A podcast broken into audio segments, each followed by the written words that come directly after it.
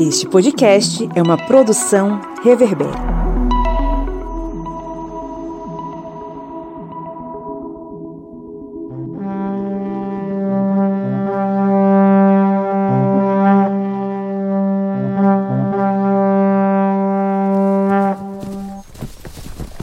As trompas soavam na retaguarda, as forças cruzadas se organizavam, lanças eram brandidas, Cintos com espadas eram afivelados, cavalos eram selados, enquanto padres proferiam orações. A retaguarda se preparava para avançar.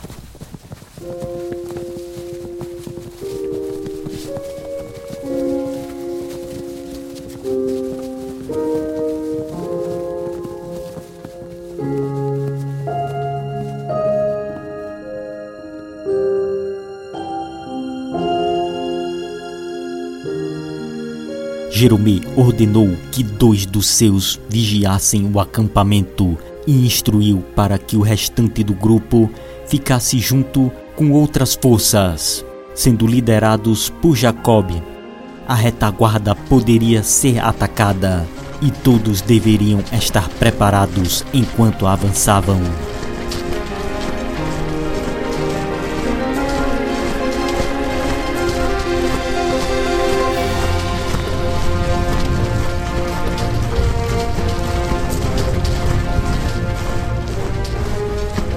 Nicola empunhava seu escudo e uma lança, deixando a espada em sua bainha, assim como o padre Július, que mesmo com um olhar assustado, se mantinha com uma lança e um escudo em mãos, e conseguira uma velha espada, que estava em uma bainha tão velha quanto a lâmina. E Robert estava junto de um grupo de arqueiros, conferindo o fio do seu arco. Jerome cavalgou até a formação de cavalaria na dianteira, onde tremulavam vários estandartes, entre eles o do Conde de Toulouse. As trompas voltaram a soar e a cavalaria avançou. Então as formações com guerreiros lentamente avançavam, tentando manter o máximo de ordem. No acampamento, o William ainda se recuperando do ferimento, via as forças cruzadas avançarem para a vanguarda, avançando para onde a poeira se levantava e a batalha acontecia.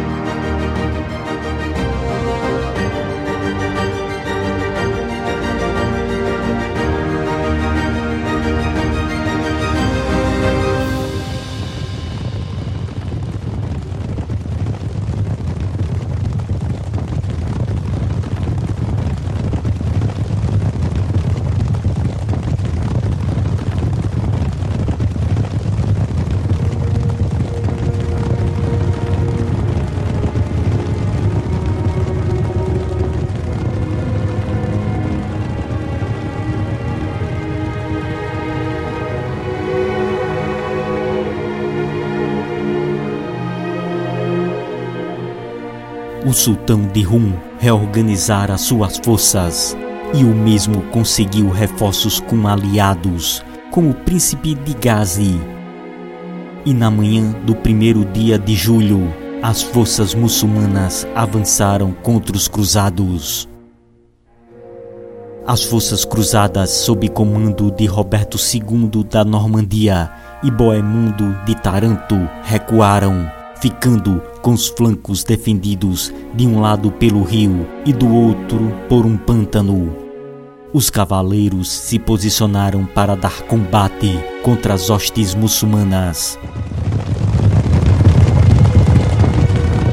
A cavalaria muçulmana avançou com seus cavaleiros arqueiros na vanguarda, e logo uma chuva de flechas caiu sobre os cruzados. Muitas pararam nos escudos, mas vários cruzados foram atingidos. Mas este ataque foi seguido por um contra-ataque da cavalaria pesada cruzada.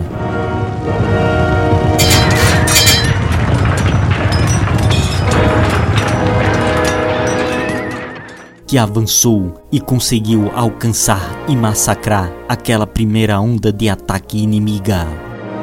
Mas era só o início daquela batalha.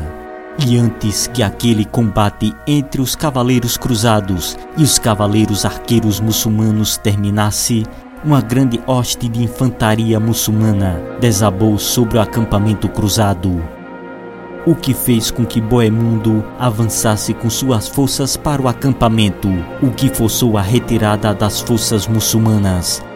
E após deixar um reforço no acampamento, Boemundo avançou com o que restara das suas forças para a batalha.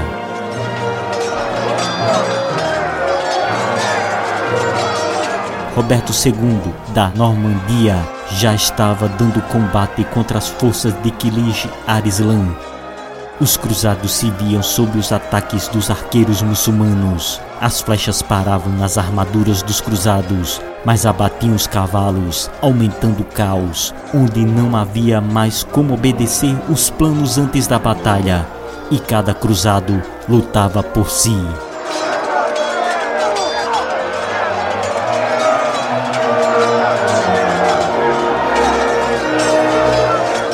Os cruzados estavam ficando cercados, pressionados pelas hostes do sultão. Muitos cavaleiros já haviam tombado, entre eles Roberto de Paris e Guilherme, irmão de Tancredo de Altavila. As forças cruzadas estavam no limite da exaustão naquela batalha. Então as trompas se misturaram aos gritos de celebração. Godofredo de Bouillon avançava com o segundo corpo do exército cristão. O ruído dos tambores e das trompas repercutiam ao longe. Os cruzados, mesmo em desvantagem naquela batalha, tomaram um novo vigor ao ver os estandartes aliados se aproximando. As linhas dos guerreiros do sultão receberam aquela investida num terrível som de lanças se partindo, escudos recebendo golpes de espadas e flechas enchendo ainda mais o ar com os sons da batalha. Os corpos jaziam no chão e eram pisoteados juntamente com os feridos. O sol avançava para seu ponto mais alto e as hostes mantinham a fúria na batalha.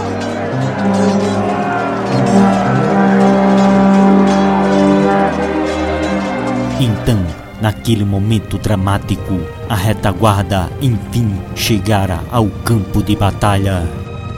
Jerome acompanhava o estandarte do seu suzerano e o conde de Toulouse estava decidido a avançar contra o flanco dos inimigos em um monte onde o sultão estava observando a batalha e juntamente com Hugo de Vermondois, eles avançaram numa violenta carga.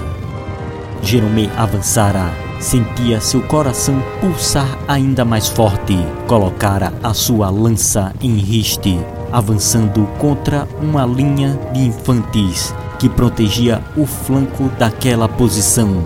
Via que aqueles guerreiros tentavam formar uma linha defensiva, mas não havia tempo para se protegerem daquele furioso ataque. Então ocorreu o choque.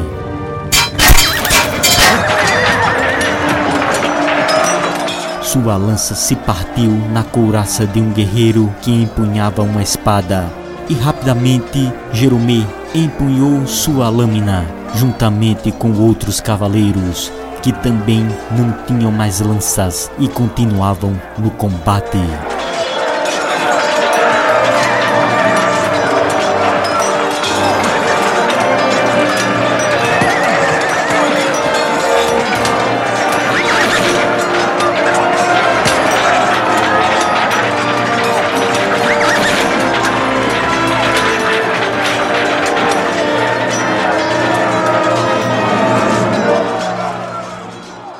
Cavalos refreavam, as espadas se chocavam. Jerome continuava a golpear os inimigos. Sabia que o mínimo erro significaria a morte. À medida que os cruzados tombavam, os guerreiros do sultão se tornavam mais agressivos. o exército de Boemundo foi forçado a entrar nos baixios do rio Timbres. Os capitães de Raimundo de Sangilê incitavam o avanço em socorro das forças cristãs acuadas na margem do rio, manobrando até a retaguarda do inimigo e juntamente com mais reforços de Ademar de Monteí, uma nova carga aconteceu. A fúria da cavalaria aumentava.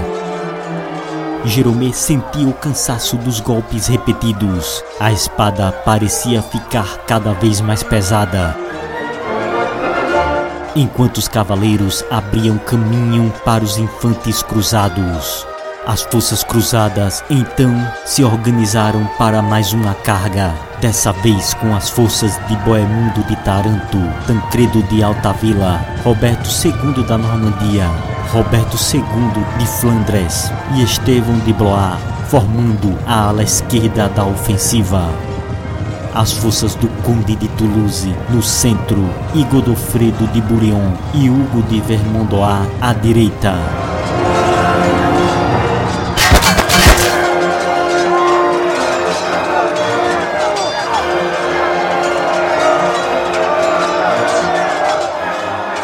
Aquele ataque renovado dos cruzados levou caos às forças do sultão.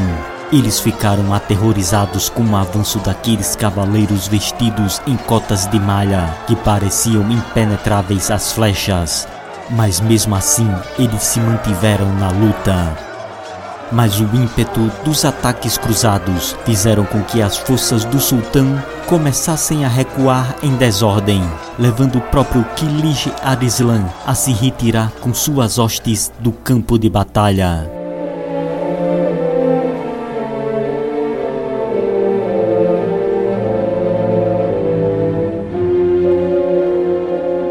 E o dia terminava, e com ele terminava aquele sangrento combate. Os cruzados eram senhores do campo de batalha em Dorileia. Os cruzados adentraram num acampamento abandonado pelos muçulmanos.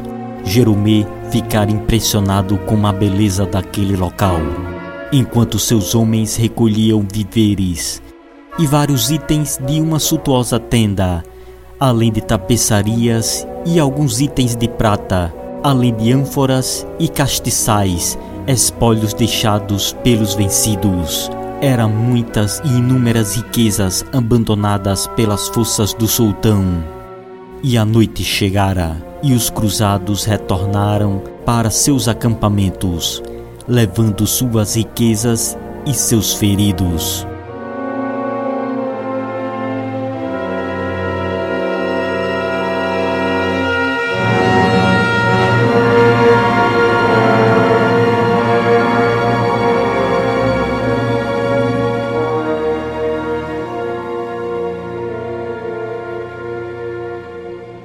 Jeromé então soube que dois dos seus homens tombaram na batalha e outro estava seriamente ferido. Jacob e Robert, mesmo cansados, ainda tinham forças para carregar o butim conquistado na batalha. Jeromé estava exausto. Com algum esforço, ele retirou o elmo e pedira para que os seus fizessem uma oração. O padre Július, mesmo esgotado, fez as preces. Todos do secto obedeceram seu senhor e se prostraram de joelhos. E após aquelas orações, e extenuado após a batalha, Jeromé foi dormir, sabendo que tinha muitos outros desafios naquela peregrinação.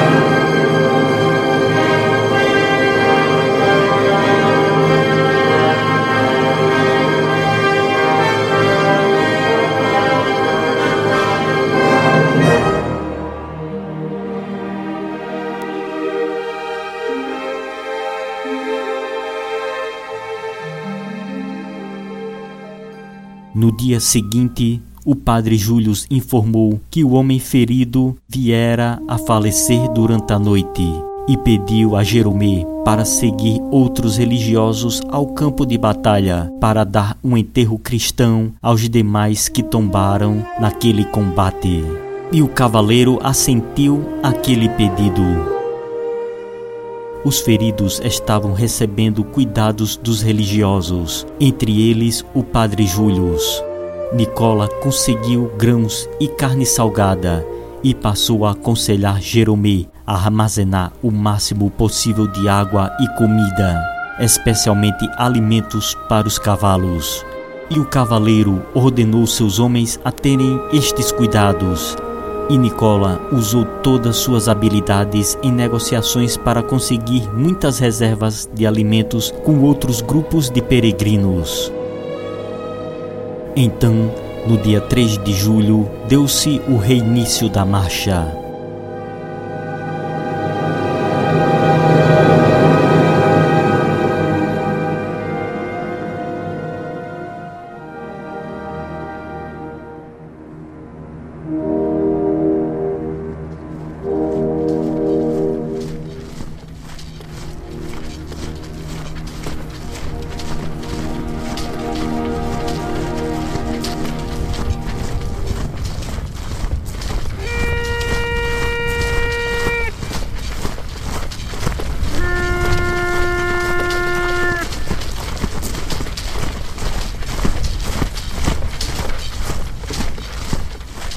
As forças cruzadas não marchariam mais separadas, e aquela grande hoste avançou pelo interior da Ásia Menor, deixando o vale de Gorgone, onde ocorreu a batalha. Os cruzados encontraram a paisagem desértica, e para piorar, os turcos haviam arrasado todas as lavouras, levado víveres, contaminado poços não deixando nada que pudesse ser aproveitado pelos inimigos. Aquilo era apenas o início de uma das mais terríveis provações dos cruzados no Oriente.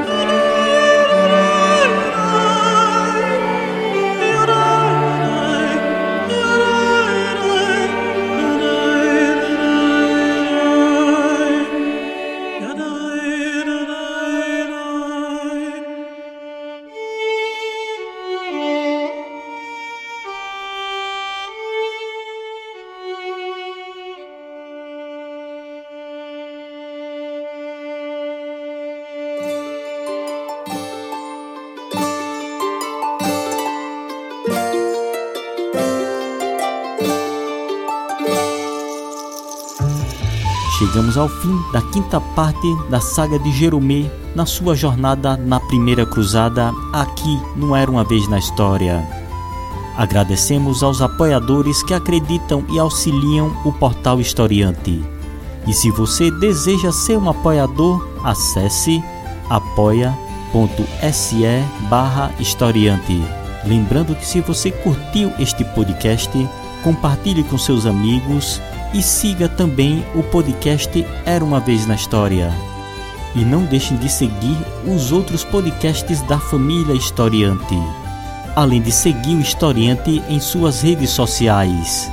As referências bibliográficas utilizadas na pesquisa deste episódio se encontram na descrição.